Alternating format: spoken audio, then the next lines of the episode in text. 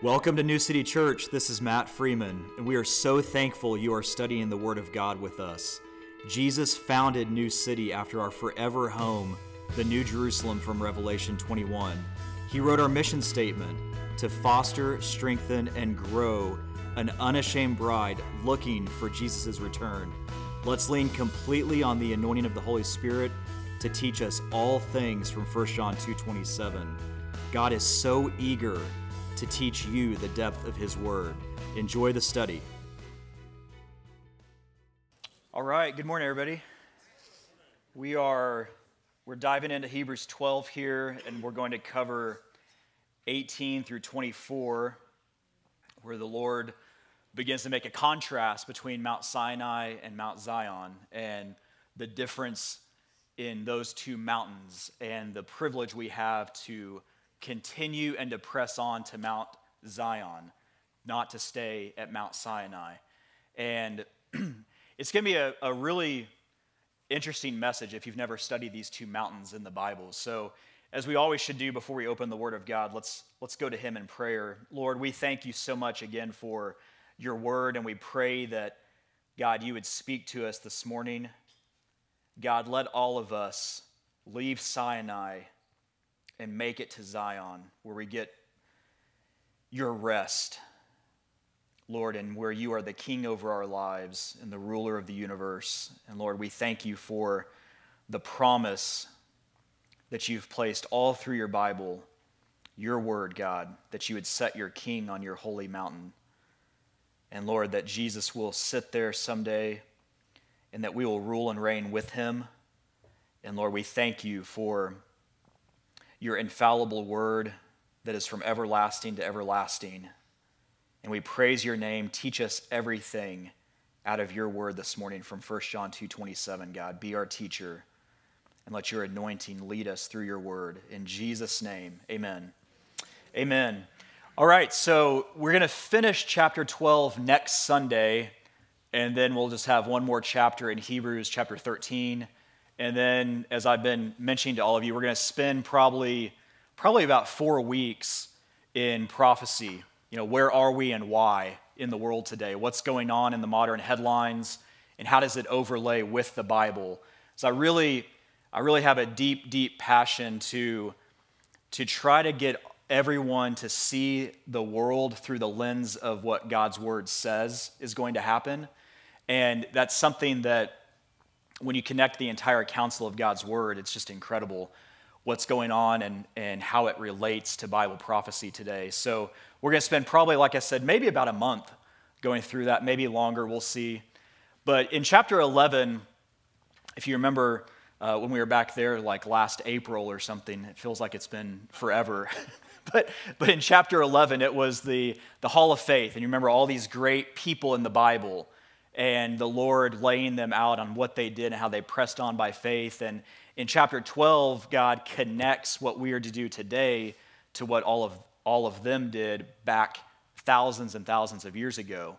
And so we're, we are on a race, right? We are running toward King Jesus. And we've got to look to him as our example on how to be successful in that race. And so keeping our eyes focused on Jesus, like we mentioned last week, will help us to uproot any bitterness in our lives. And if you weren't here last week, please go back and listen to that message on uprooting bitterness and all about forgiveness in, in our lives.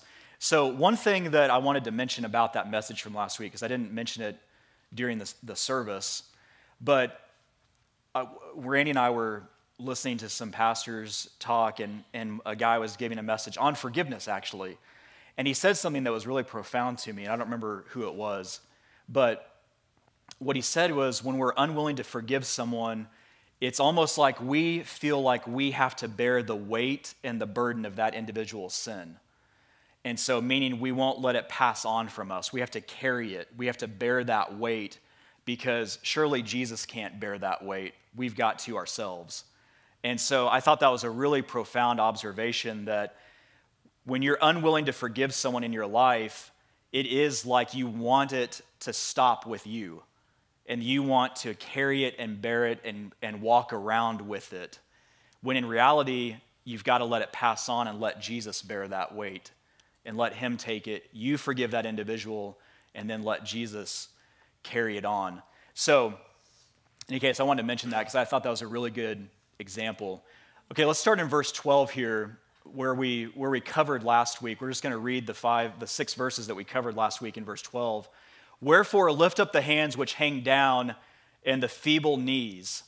Remember we talked about how Moses needed help holding his hands up in the war all the way back in Exodus and when his hands dropped, they were losing the war the Israelites in the valley and when they were up, they were winning the war, but he needed people on each side of him to help lift up his hands and make straight paths for your feet lest that which is lame to be turned out of the way, but let it rather be healed.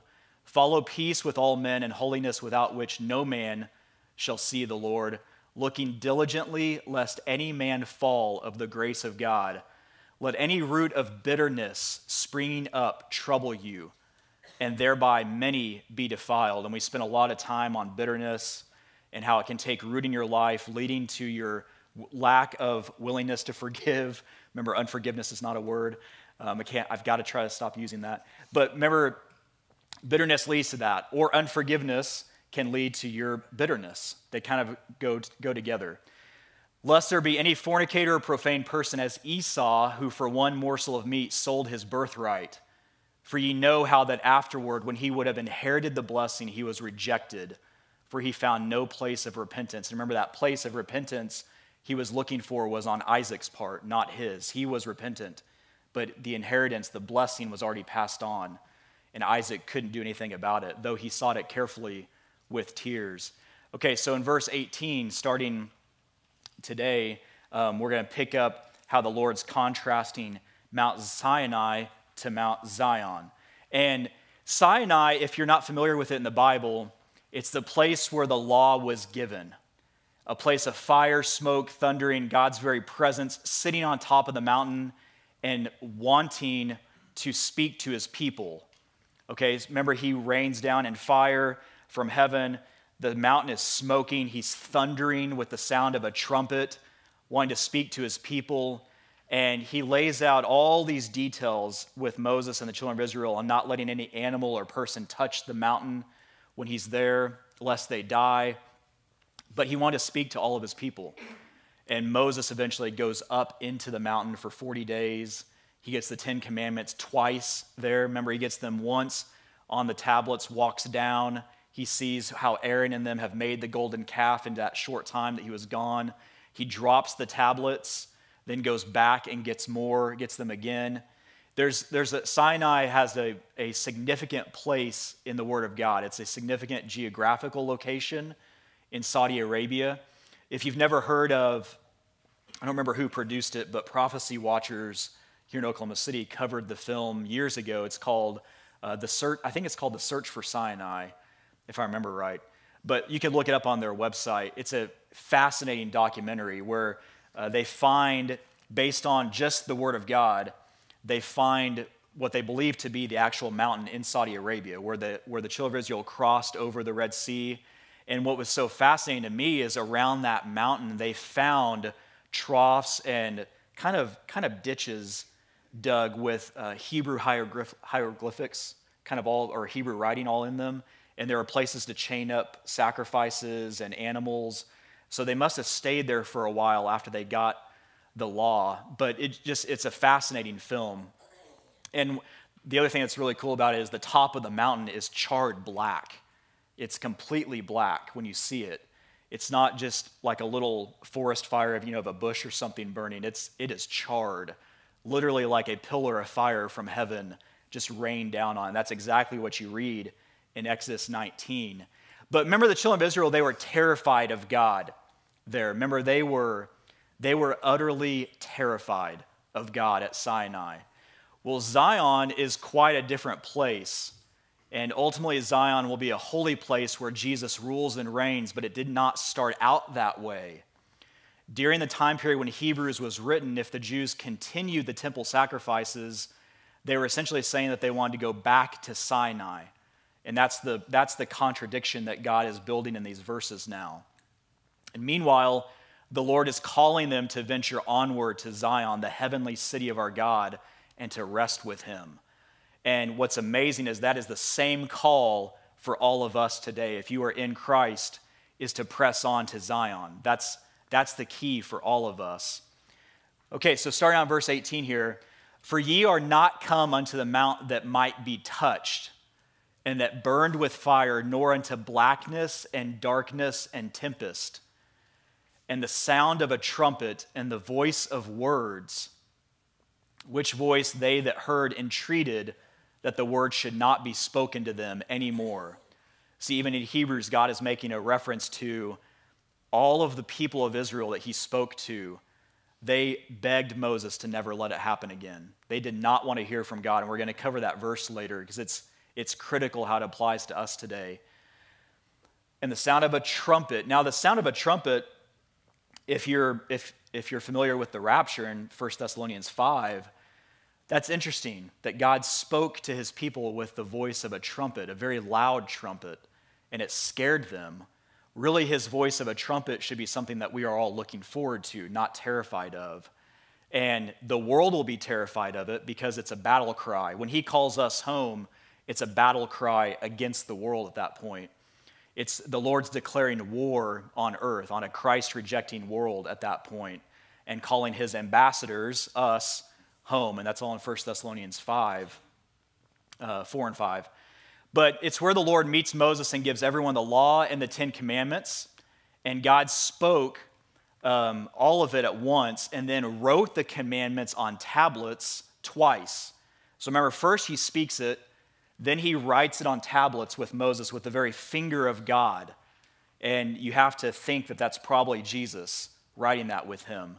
It also reminds me of when Jesus comes to the woman who, who the Israelites are surrounding in the New Testament and they want to stone her. And he doesn't say anything. He just comes and bends down and starts to write in the dirt with his finger. He probably was writing on the foundation of a building, actually, not just in dirt. And when he was writing in that concrete, the, the foundation, the stone of it, his finger was writing in the stone, just like on Sinai. And so that's one of the reasons why it shook them so bad, was he, he was showing them, I am God. You can't do this. You can't write in this stone, but I can. And then, of course, they all dispatch, and he looks at the, the woman and says, Where are your accusers? And that very question he has for all of us as well, because the enemy wants to accuse us of a lot of things. You know, if you've done anything in your life that the enemy brings up, it's an, it's an accusation because Satan, according to Revelation 12 and 13, is an accuser of the brethren. And so that doctrine comes from Satan. So don't, don't let the enemy accuse you in your life. But remember, then Moses comes down, he drops the tablets because that's symbolizing our inability to carry the law and the Ten Commandments. It has a lot of other deep meanings, but one of them, very on the very surface, is we can't bear that. So he's carrying it down. He sees the sin of the people and drops them because we we will all fail if we try to carry the law. If we try to live by the law, we will fail. So then he goes back up and gets them again. All, now, all of this is in Exodus 19, Deuteronomy 4, Deuteronomy 5, and etc. So you can track down those stories. What I wanted to look at specifically was Deuteronomy 4, 10 through 14 here especially the day that thou stoodest before the Lord thy God in Horeb. That's another name for Sinai. When the Lord said unto me, Gather me the people together, and I will make them hear my words, that they may learn to fear me all the days that they shall live upon the earth, and that they may touch and teach their children. And ye came near and stood under the mountain, and the mountain burned with fire unto the midst of heaven. So this was the same pillar of fire that led them in the wilderness. Not just, it wasn't just burning on top. The pillar of fire went from the top of the mountain all the way up through outer space into heaven. It was that kind of pillar. So this was not a, this was not just a, a little thorn bush burning like what Moses saw. This was the presence of God sitting down on that mountain to speak with his people in a pillar of fire. And the reason, look what he says there in, in verse 10 that they may learn to fear me all the days that they shall live upon the earth. Now, if you've never really done a deep dive study on the fear of God, you need to get into it and understand this is not just a reverential fear, it's, it's a fear of this is, like Jesus said, fear the one that can cast, when you die, can cast you into hell. Right? It's a fear, it's a real fear. It's a fear of, I need to be in his presence and humble myself and be a servant to him. Um, because if I'm not in Christ, some really bad things can happen to me. And that's legitimate, that um, he is not going to force himself on anyone. And ultimately, those that don't accept him, that don't get saved at the end of their lives, there's a place prepared for them that they don't have to have anything to do with him forever. And it's heartbreaking, and he is heartbroken by it. But the fear of the Lord is real. And, and ye came near and stood under the mountain, and the mountain burned with fire into the midst of heaven, with darkness, clouds, and thick darkness. And the Lord spake unto you out of the midst of the fire. Ye heard the voice of the words, but saw no similitude. Only ye heard a voice. Now that's important. They couldn't look on God Himself. Remember when Moses is hidden and God says, Okay, I'll walk by you, but I'll cover your face until I walk past you, and then you can see the backside of me, but you can't see my face unless you die. And Jesus talks about that in the New Testament how no, no one can look upon God and live. No man, no flesh. Praise God that our spirit can. When we're in heaven, we will be able to, to be in his presence and look on him. But that's, that's how holy he is that your flesh can't even look at him. He's so holy. I, I don't know. We'll probably spend an eternity trying to figure out what that really means. But, and the Lord spake unto you out of the midst of the fire. Okay, but you saw no similitude, only ye heard a voice. And he declared unto you his covenant, which he commanded you to perform, even ten commandments, and he wrote them upon two tables of stone. And the Lord commanded me at that time to teach you statutes and judgments so when you read the Word of God too in the Old Testament, just keep in mind statutes, judgments, law, commandments, those are not synonymous. Those are all different things. They're all in the Word of God, but the Ten Commandments are different than statutes and they're different than judgments. And it's, he's basically going through the entire counsel of his word from the Torah. Okay, so look at this was interesting to me thick clouds and darkness. So he comes down the first time on Mount Sinai in thick clouds and darkness that's exactly how Jesus returns the second time. And you'll find this a lot in the Bible, but in Psalms 97 is one of my favorite references. The Lord reigneth, let the earth rejoice, let the multitude of isles be glad thereof. Clouds and darkness are round about him. Righteousness and judgment are the habitation of his throne. A fire goeth before him and burneth up his enemies round about. His lightnings enlighted the world, and the earth saw and trembled. None of this sounds like when Jesus was here the first time, walking around, because it wasn't. This is when he comes back in Revelation 19, and we are with him, and he goes to war against his enemies. And it's not even a war, he speaks, and they, they dissolve, standing there surrounding Jerusalem, according to Zechariah 14. The hills melted like wax at the presence of the Lord. Micah covers this also, how the hills and the mountains just melt away when he walks back on the earth in judgment and he brings us with him to set up the kingdom. The heavens declare his righteousness and all the people see his glory. So, thick clouds and darkness when he comes back. So, the first time in thick clouds and darkness was to give boundaries of judgment. Okay, think about that way. The second time in thick clouds and darkness is to enact that judgment. So he's giving boundaries for this is what you need to do to be in my presence and to live. And the second time, he's actually coming back to enact that judgment. Okay, the Hebrew word for Sinai means thorn. And it's interesting, just look at the first three letters of Sinai, it's sin. And sin is a thorn in our side all through the Bible. Sin is something that is, that is constantly a thorn in our side. And the word comes from the parent root sinun, also meaning thorn. Another word derived from the parent root is when um, is seneh, meaning thorn bush. Okay, so the bush that Moses saw burning in Exodus 3 2 is a seneh. It's a burning thorn bush. So Mount Sinai is also called Mount Horeb from Exodus 3 1. So it's likely that where Moses saw the burning bush is the same place where he came back to after the Exodus event that God rains down in fire to meet him. Same spot. Uh, the Hebrew word comes from the root harav, meaning to lay waste, be dried up, as well as to fight. So the words Sinai and harav are synonymous, as a dry wasteland is often filled with thorn bushes. Okay, if you've ever seen videos of going through Saudi Arabia, you would see it's, it is a wasteland. It's just there's these random thorn bushes and there's these tumbleweeds and things that go across. It is, it is barren. Um, the closest thing I think I've ever seen in, in the United States to it is maybe, maybe West Texas as you approach like the New Mexico border. Uh, it's, it, it kind of reminds, kind of looks like that. So, okay, moving on here. When you go, when you look at this word also, can you move forward, Brent?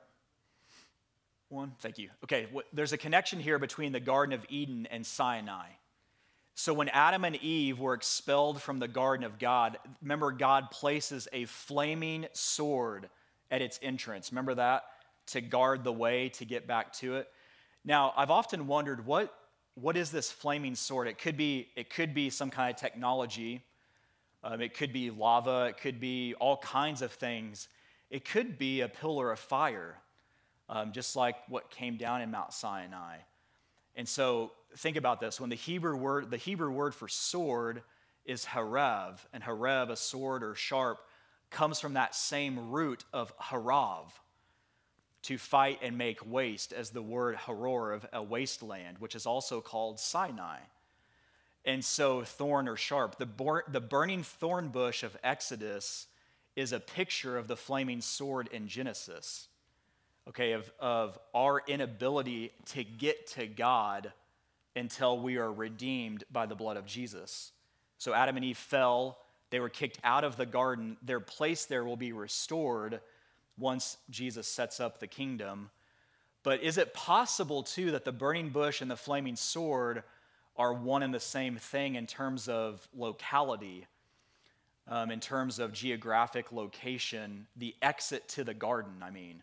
the entrance to it because now we know from Genesis the Garden of Eden has a, a split of those four rivers. So it's somewhere in Israel. It's probably also interdimensional, so don't spend any time on Google Maps trying to find it. It's probably it's probably on the other side of the dimensional veil once you get into Jerusalem, but it's going to be there somewhere. But the entrance to it might be around Sinai, which I thought was kind of interesting based on all of that.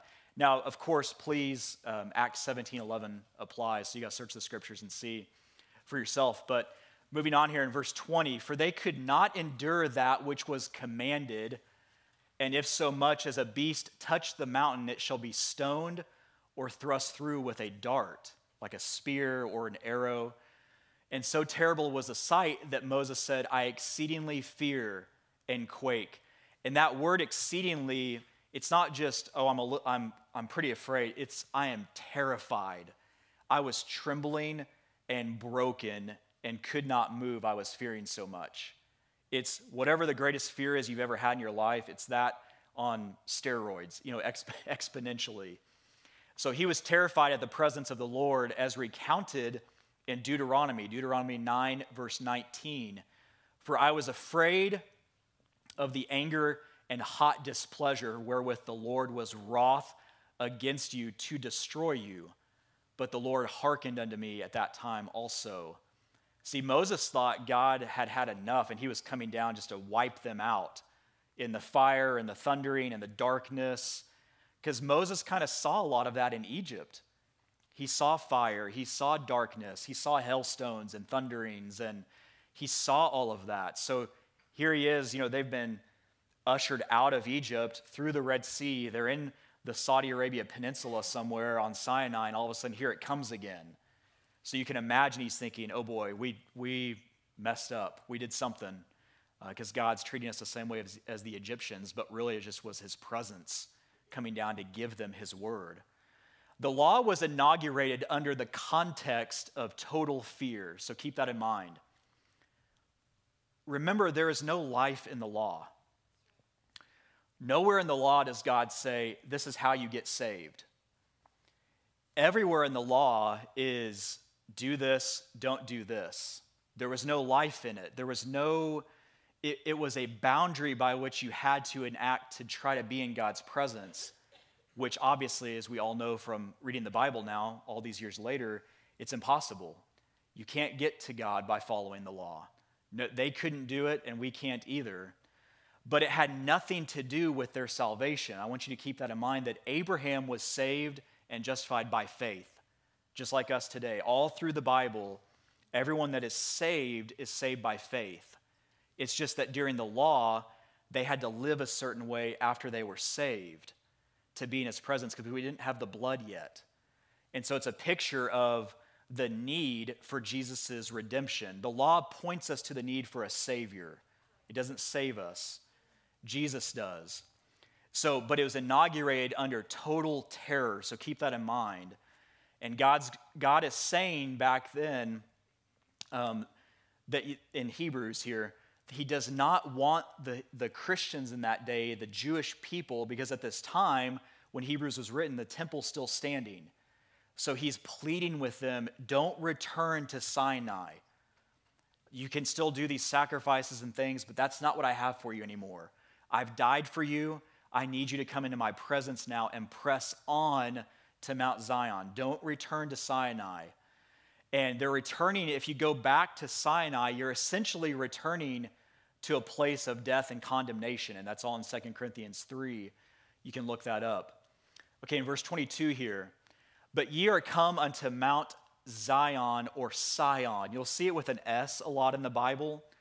It shows up with an S, I think, nine times in the, in the scripture. I think I've got that next. But, and unto the city of the living God, the heavenly Jerusalem, to an innumerable company of angels. Now, this is interesting. In this one verse, God has a name for that new city, three different names for it Mount Zion, the city of the living God, and the heavenly Jerusalem.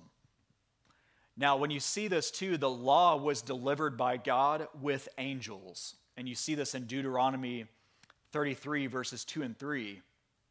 And he said, The Lord came from Sinai and rose up from Seir unto them. He shined forth from Mount Paran, and he came with ten thousands of saints. From his right hand went a fiery law for them. Yea, he loved the people. All his saints are in thy hand, and they set down at thy feet. Everyone shall receive of thy words. So he delivered the law with an innumerable company of angels around that fiery pillar. But this new city, Mount Zion, the heavenly city, the new city, the new Jerusalem, the heavenly Jerusalem, you know, all kind of synonymous here. Jesus spoke of this city in John 14. Remember, when he was preparing to leave, he said, I go to prepare a place for you. And if I go to prepare a place for you, I'll come again and bring you so that where I am, you may be forever, not just temporarily, not for a day, not for just a thousand years, forever. And that's his promise to us. And there's a pattern there too, because he says, I must leave so that the Comforter can come. The Comforter being the Holy Spirit, that if you're saved, indwells you permanently the same is true for him to return to the earth. He's got to remove the comforter, he's got to take the Holy Spirit out of the way. See, there is something unique about Jesus' presence on the earth that he couldn't give the Holy Spirit yet. Then he leaves, he must leave so that the Holy Spirit can come. Well, the Holy Spirit's got to leave so he can come back. And that's, what, that's one of the many reasons why the church has to be removed in order for the tribulation to start. It's the time of Jacob's trouble, the time of Israel's trouble, not the time of the church's trouble. And I, I've made this joke before, but God's not a wife beater. so he, he wants to take his wife out of the way, right, before he goes into war with the earth. And he has, he has something so great for us. And that same voice of a trumpet that that he was speaking to the, to the children of Israel is the same voice that we have to be looking for today from 1 Thessalonians. With the sound of a trump, he will come down from heaven, and the dead in Christ shall rise first, and then we which are alive and remain will be caught up together to meet them in the air, and so we shall forever be with the Lord. And that city that he's been preparing for us for almost 2,000 years is the forever eternal home of the redeemed. It is our forever home. You know, I love, I actually, and Randy hates this kind of about me, but I love going to big cities. I just do. I, I think as much as I despise a lot of their politics and things that they do, Um, I love walking around Manhattan. I think it's fascinating. You know, it's, it's the financial center of the entire earth. It's just, it's unique. It's just a neat city. Uh, but there is one city that I think everybody will love, and that's this one that Jesus has been preparing because it's, and when you get the dimensions of it, in terms of 1,500 miles long, wide, and high. So it's interdimensional. We know it's also interdimensional from the Bible because it's 1,500 miles high. And so that means that it's, John only got the three dimensions of it, but it's probably multi, at least 10 dimensions, maybe more, that he couldn't get the measurements of. But you're going to live in the coolest city that you could ever imagine, and one that Jesus has personally been preparing for you and I for 2,000 years. So think about that. He put the world back together in all of its beauty in six days. And you and I get to live in something forever that He's been working on for 2,000 years. You just imagine the beauty of it. It's just incredible. This is the city that Abraham sought. We covered this, like I said, maybe three years ago in Hebrews 11:10. I'm kidding. That was that was sarcasm. You guys, man, you guys are tough this morning. Okay, Hebrews 11:10. For he looked for a city which hath foundations, whose builder and maker is God. Remember, Abraham walked around looking for this new city. He somehow had a promise of it without having the book of Revelation. So he knew about this new city somehow. In Revelation, God describes this as the city of the eternal home in Revelation 21 and 22. We're going to walk on streets of transparent gold. You know, the buildings are made of precious jewels and stones. The gates are 12 pearls. It's, it's incredible. The foundations will be named after the 12 apostles that, in, that walked around with Jesus, that were eyewitnesses. It's the new city that God has in store for us to forever be in his presence. Now, remember, in the New Jerusalem, there's no sun because there, we are with the Son. He is the light of the world. So the sun has gone away. We have no need of it anymore. His light will be so bright, it will forever be light in that city for eternity because of his presence. That's really cool. There's not going to be a nighttime there, but there somehow there are still seasons. I'm not I haven't quite figured out how we live in a place in eternity with him that's outside of time, and yet the tree of life produces fruit, uh, different fruit each month in its season. I haven't quite figured out how that's going to work yet. It may be the, new pe- the people on the new earth are under time, but maybe where we are, it's not. Just a thought. But is Mount Zion the same as Mount Hermon? So think about this. If you're not familiar with Mount Hermon, Mount Hermon is where 200 watcher angels descended in Genesis 6 to rebel against God. And you can find that in all kinds of ancient Hebrew writings uh, from Enoch and others. But I found this kind of interesting in Deuteronomy 4, verse 48. From Aroer, which is by the bank of the river Arnon, even unto Mount Zion or Sion, which is Hermon. Now, there's a reference to this also, and I forgot to put it in your notes, so just bear with me for a moment. It's in Psalms, um, Psalms 133, and I'm just going to, it's only three verses, so I'm just going to read this real fast. Behold, how good and how pleasant it is for brethren to dwell together in unity. It is like the precious ointment upon the head that ran down upon the beard, even Aaron's beard that went down to the skirts of his garments, as the dew of Hermon and as the dew that descended upon the mountains of Zion. So here in Psalms 133, it's plural. For there the Lord commanded the blessing, even life forevermore. That's Psalms 133. It's only three verses. But it's amazing how God sets out in Psalms 133, starts out with how good and how pleasant it is for brethren to dwell together in unity. And then he links dwelling together in unity to Mount Hermon and Mount Zion, the mountains of Zion. And I think he's making this reference because he had unity and with brotherhood, the brethren, with the angels that he created. And he loved it. But then they rebelled against him. They came down on the mountains and tried to corrupt the entire human genome in Genesis 6. So, Mount Hermon, it could be the initial location of that angelic rebellion against God on the earth because it ultimately will be where Jesus sets up his king on Mount Zion. And so they're trying, you can kind of see the connection then that the angels are trying to take the very location, the geographic location that Jesus will rule from for a thousand years on the earth. Sion appears, and we'll look at that in just a second. Sion appears nine times in the Bible. Zion appears 152 times in the Bible. And, and again, from Psalms 133, it's the place that the Lord commanded the blessing, even life forevermore. But in Psalms 102, verse 16, when the Lord shall build up Zion, he shall appear in his glory. In Psalms 102, verse 21, to declare the name of the Lord in Zion and his praise in Jerusalem. In Psalms 110, verse 2, the Lord shall send the rod of thy strength out of Zion, rule thou in the midst of thine enemies. In Psalms 132, verse 13, for the Lord hath chosen Zion, he hath desired it for his habitation. So he's chosen this place in Israel as where he will dwell forevermore. And again, it could be why the, the watcher angels from Daniel and Genesis 6, and you see this throughout the Bible, Jude, 2 Peter, it could be what led them to pick that place as leading the rebellion, trying to take back that ground. Now, when you read Psalms 2, it's actually a dialogue of the Trinity. And Psalms 2, the Lord talks about Zion. So the first four verses are the Holy Spirit, the next two are the Father, then the Son, then the Father again, and then the, it closes with the Holy Spirit. So you, it's almost a pattern, too, of working outward and in. So you have the Holy Spirit, the Father, and the Son. But you get a front row seat to a dialogue with the Trinity in Psalms chapter 2.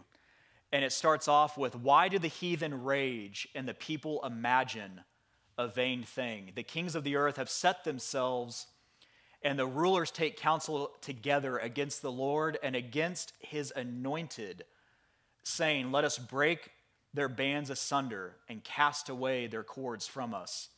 He that sitteth in the heavens shall laugh, the Lord shall have them in derision. So this is the Holy Spirit talking. Then the Father speaks in, speaks up. Then shall he speak unto them in his wrath. So the Father speaking of Jesus now. He shall speak to them in his wrath and vex them his sore displeasure. Yet have I set my king upon my holy hill of Zion. See, from the Lord's eyes, it's already happened. This is everything prophetic from God's perspective has taken place. That's why a lot of times he talks about it in the past tense. But I've set my king upon the hill of Zion. And then here's the son I will declare the decree the Lord hath said unto me, Thou art my son. This day have I begotten thee. So Jesus is, is quoting, he's quoting the Father right there. And then in verse 8, the Father says to the Son, Ask of me, and I, will sh- I shall give thee the heathen for thine inheritance, and the uttermost parts of the earth for thy possession. Thou shalt break them with a rod of iron. Thou shalt dwell, shalt dash them in pieces like a potter's vessel. And then the Holy Spirit closes in verse 10. Be wise now, therefore. He's speaking to the kings of the earth. O ye kings, be instructed, ye judges of the earth. Serve the Lord with fear and rejoice with trembling. Kiss the Son, lest he be angry and ye perish out of the way. When he when his wrath is kindled, but a little blessed are they that put their trust in him. Sorry, it's really small in the back, so hopefully I got all that right. all right, so in verse 23 here. So Psalms 2, he's going to set his king upon the holy hill of Zion. In verse 23 here, the gener- to the general assembly and church of the firstborn, which are written in heaven, and to God, the judge of all, and to the spirits of just men made perfect so notice here that God is making a distinction between the church and the Old Testament saints. So we have the church of the firstborn and the spirits of just men made perfect, two different things. Remember, the just men made perfect, those spirits, the Old Testament saints, they get their resurrected body when Jesus steps foot back on, earth, on the earth the second time. And we see that in Job and in Daniel. Remember, Job says, Though my, though my body the worms have destroyed, yet in my flesh I shall see him, my Savior, my Redeemer, my Messiah, when he stands at that time on the earth. And he's talking about that. So the Old Testament, there's, it's just hinted at twice in Job and Daniel. But the Old Testament saints seem to get their resurrected body when Jesus sets up the millennium, the kingdom. We, as the church, get our resurrected bodies at the rapture. And that's all in uh, Second, Second Corinthians. Uh, we see that, that in the twinkling of an eye, we shall be changed. And he's talking about the church there. But the word general assembly in the Greek, it means a festive gathering. And I thought this was really neat. You know, gathering for church should be a celebration, right? Every Sunday, the fact that we have the privilege to come here and to study God's word, it should be so celebratory for all of us to gather together. There is no greater place than being with your brothers and sisters in Christ in a big room together. It's just special. The Holy Spirit's there, the presence is there, everyone's laughing. You know, when, when you're all in Jesus together, it's a special time, and that's how God meant it to be a festive time. You know, and I know it's a lot of times it's hard to get the kids motivated and get them excited, and oh, I don't want to go to church. You know, it's like uh, if you've never seen Trey Kennedy in his middle school Maddox uh, comedy uh, bit, just look that up when you get home on YouTube. It's hilarious. But he does a great impre- impersonation of middle school kids trying to drag them to church. It's, it's fantastic. Uh, but in any case, it should be a festive gathering, right? It should be a time of celebration. It should be a time, a fun time, where we all just get to relax and just unwind at the end of the week or really to start our new week. So in verse 24 here, and to Jesus, the mediator of the new covenant, and to the blood of sprinkling that speaketh better things than that of Abel. So remember, Hebrews 8 went into great detail about how Jesus is the mediator of the new covenant. Now, again, I want to make this very clear. The new covenant is not a new way to get saved. Abraham was justified by faith, just like us. He just didn't have the blood of Jesus yet. The new covenant, we are in a new relationship with God because of the blood. The church is unique, and He's the mediator of the Holy Spirit indwelling us permanently and sprinkling his blood on the mercy seat in heaven so that we forever have access with him. We are in a different relationship with him, but our salvation is not different. And you see that all through the Old Testament. Um, think about when Joshua and the children of Israel went into Jericho. Remember, Rahab was saved. It was accounted to her by faith also she was saved. Abraham was saved by faith when he obeyed God and he was going to sacrifice Isaac. You and I are saved by faith in trusting in the Lord Jesus. And so it's just something you've got to kind of make that distinction. There's not a new way to get saved all of a sudden, there's only one way to get saved. It's just we have a different relationship. Jesus' blood is the only blood that can bring someone into the very presence of God. And we covered that in Hebrews 9 Remember in the Bible, Abel was the first person to offer a blood sacrifice, and which is one of the reasons God references that event in this verse. And how did Abel know? You know, how did Abel know what to sacrifice? The law wasn't written. There's nowhere that we, we knew at that time what a clean or unclean animal was, but yet Noah knew. He took seven of the clean animals on the ark and two, I'm sorry, seven of the unclean, two of the clean. And that distinction is all the way back at the beginning of the Bible if you're sensitive to it. It just, we don't see it show up until Leviticus for some reason. Okay, the children of Israel did not want to hear from God directly.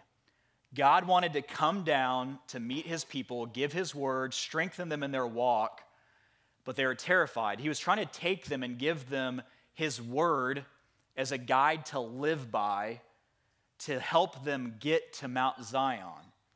So he meets them at Sinai. He wants them to go into the land of promise over the Jordan to a place of his rest to meet them there. And they had this guidebook, right? We too have a guidebook on how to live. In our guidebook, the boundaries in it on how to maintain relationship with God and what our behavior should be like, how we should act, but they were terrified. They didn't really like what God had to say at that time. And as a result, they really wanted a commentary or an interpreter or another man's translation of what God said. Because look what they say in Exodus 20, verse 19. They said unto Moses, Speak thou with us, and we will hear, but let not God speak with us, lest we die. They really didn't want to hear from God directly from that point on. They, from that point on, it is abysmal failure for the children of Israel because they wanted someone else to give it to them. When God all along really wanted to be the one to sit with them and teach them and guide them and speak to them.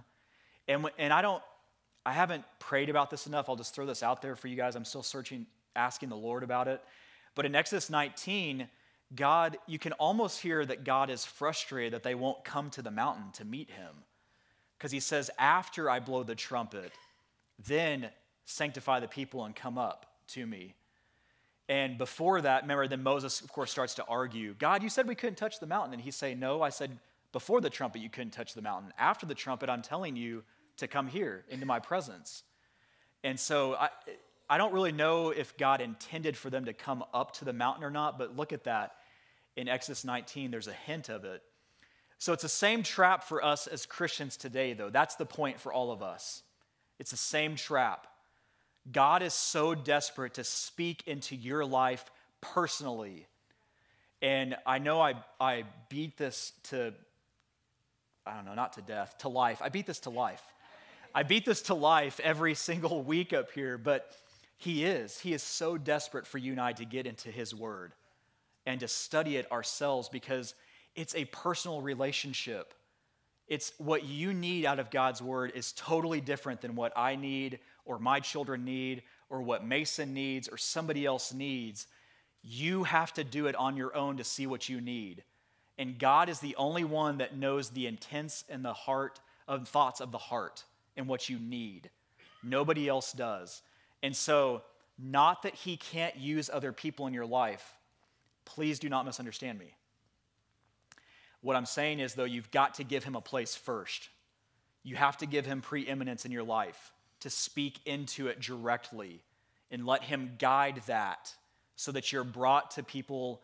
He may give someone a word for you, He may speak through someone to your life, He may have a message on a podcast or something that you need to hear in that moment. But you may never find it if you don't give Him a place first and get into His Word and open the Word yourself and just study it verse by verse. Just read it and bathe in it.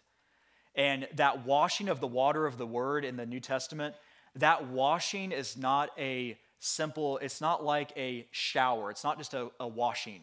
In the Greek, it means dipping repeatedly. It's like staying in a bath for all your life. and, and it's something that you've got to stay there in God's presence, but they didn't want that. And that's the same issue with so many Christians today that they don't want to take the time to hear directly from God. And they'd rather, it's, it's kind of like pressing that Staples easy button, right? That I want to pick up this podcast or a book or a commentary or something. And that's not what God has for you. He may have that eventually for you, but he wants to, he wants to be first. So give him that, give him that place. Okay, so what do we do with all of this? Well, I want to cover these verses one more time as we close here. 1 Thessalonians 5, some direction for us, you know, as an application for us today to listen to God's word. 1 Thessalonians 5:12, and we beseech you, brethren, to know them which labor among you. You know, look around the room. These are those that labor among you in community with one another, helping each other, coming alongside each other, being there if if you've got a need in your family or someone that's sick or something that you need prayer for, these are people that are laboring among you. And so look to them and lean on them. You know, we're not in this alone. To know them which labor among you and are over you in the Lord and admonish you, and to esteem them very highly in love for their work's sake. And be at peace among yourselves. We should all be at peace with one another. And when you are when you're assuming the best of those and you're praying for them, it's really hard to uh, have any bitterness or pick up an offense at someone when you're on your knees praying for them. And so pray for one another. Now we exhort you, brethren, Warn them that are unruly, comfort the feeble minded, support the weak, be patient toward all men, including your children. See that none render evil for evil unto any man, but ever follow that which is good, both among yourselves and to all men. Rejoice evermore, pray without ceasing. In verse 17, my wife often walks through a store and she's still talking to the Lord, and people look at her like she's, she's crazy sometimes, but she's just praying constantly. In everything, give thanks, for this is the will of God in Christ Jesus concerning you. Quench not the spirit, despise not prophesying, prove all things, hold fast that which is good. Nothing quenches the spirit more than bitterness, backbiting, uh, looking more highly upon yourself than you ought, not being in the Word of God, not praying continually. There's a lot for us to do. Prove all things, hold fast that which is good, abstain from all appearance of evil and the very God of peace sanctify you wholly. And I pray, God, your whole spirit and soul and body be preserved blameless unto the coming of the Lord Jesus Christ. You know, how do you be preserved blameless until he brings us home? Well, number one is simply just having a, a heart of repentance. I mean, you know when, when you're out of line or not, not walking faithfully with him, or if something happens that that you let bury into your heart. You know, having a heart of repentance. It's not saying you're blameless means you don't ever sin. Blameless means you turn to the one that can take care of it when you do. And that's why he saw David as perfect. I mean, if there's anybody in the Bible that God speaks more highly of than David, it's hard to find. But yet, here's a guy that ended his life committing adultery and murdering the husband of the wife that he cheated on and cheated with. And yet, in all of that, what did David do? He sought the Lord out of it. He always had a heart towards God. He wasn't perfect, but the model is he had a heart of running toward perfection. And so that's the call for all of us. And then when you have that heart, God will continually strengthen you and keep you out of those things. Faithful is he that calleth you, who also will do it. Brethren, pray for us. I love, I love how he closes that in verse 25. Brethren, pray for us. Okay, Greet all brethren with an holy kiss. I charge you by the Lord that this epistle be read unto all the holy brethren. The grace of, all, of our Lord Jesus Christ be with you. Amen. And I just I kept these verses in there as a reminder from last week that you and I have a call of forgiveness to anyone in your life that has wronged you. You have a call to forgive them. And don't forget what Jesus said in Matthew 18 verses 34 and 35. And his Lord was wroth and delivered him to the tormentors till he should pay all that was due unto him. So likewise shall my heavenly Father do also unto you, if ye from your hearts forgive not every one his brother their trespass. The Lord did not use the word unforgiveness, if you forgive not. So you've got to be have a heart of forgiveness. And the Lord means that seriously, that you and I are to uproot any bitterness forgive them. And we hear that by being obedient to his word and listening to what he has to say, as difficult as it may be, just like the children of Israel from Sinai. Okay, we don't want to forsake our inheritance. And the longer we stay in God's word, the closer and closer we will draw to him. So remember in the Bible these five crowns crown of life, crown of righteousness, crown of glory, crown imperishable, crown of rejoicing. And each of those, when you match those verses, is tied to something different you do in your life. Okay, rewards for the overcomer. There's eight of them in the book of Revelation, chapter 2 and 3. To eat of the tree of life in Revelation 2 7, not heard of the second death in Revelation 2 11. The hidden manna, white stone, and a new name in Revelation 2 17. At Bible study on Friday, we kind of did a deep dive study on manna, the bread of life. And I'll just give you one tidbit because we're going to talk about it at church at some point. But from Numbers chapter 9, verse 11, the manna had to fall on the dew on the ground. The dew fell on the ground, the manna fell on the dew when they were in the wilderness. And God symbolizing the manna, the bread of life, is Jesus, right? He is the Word. The Word is life and became flesh. He, and he even quoted in John, he said, I am the bread of life. And it's important to note that pattern that the dew, the water, the Holy Spirit had to fall on the dirt, dirt representing us, right? We are made from the dust of the earth. the water had to fall on it, then the bread of life fell on the water. Well, what is the water? The Holy Spirit, right? All through the Bible, the water represents the Holy Spirit, the presence of God.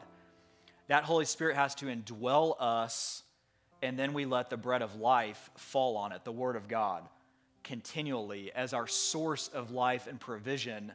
Because if we are to press on to all of these things, the Word has to fall on our spirit man, not our flesh, because the flesh cannot understand it.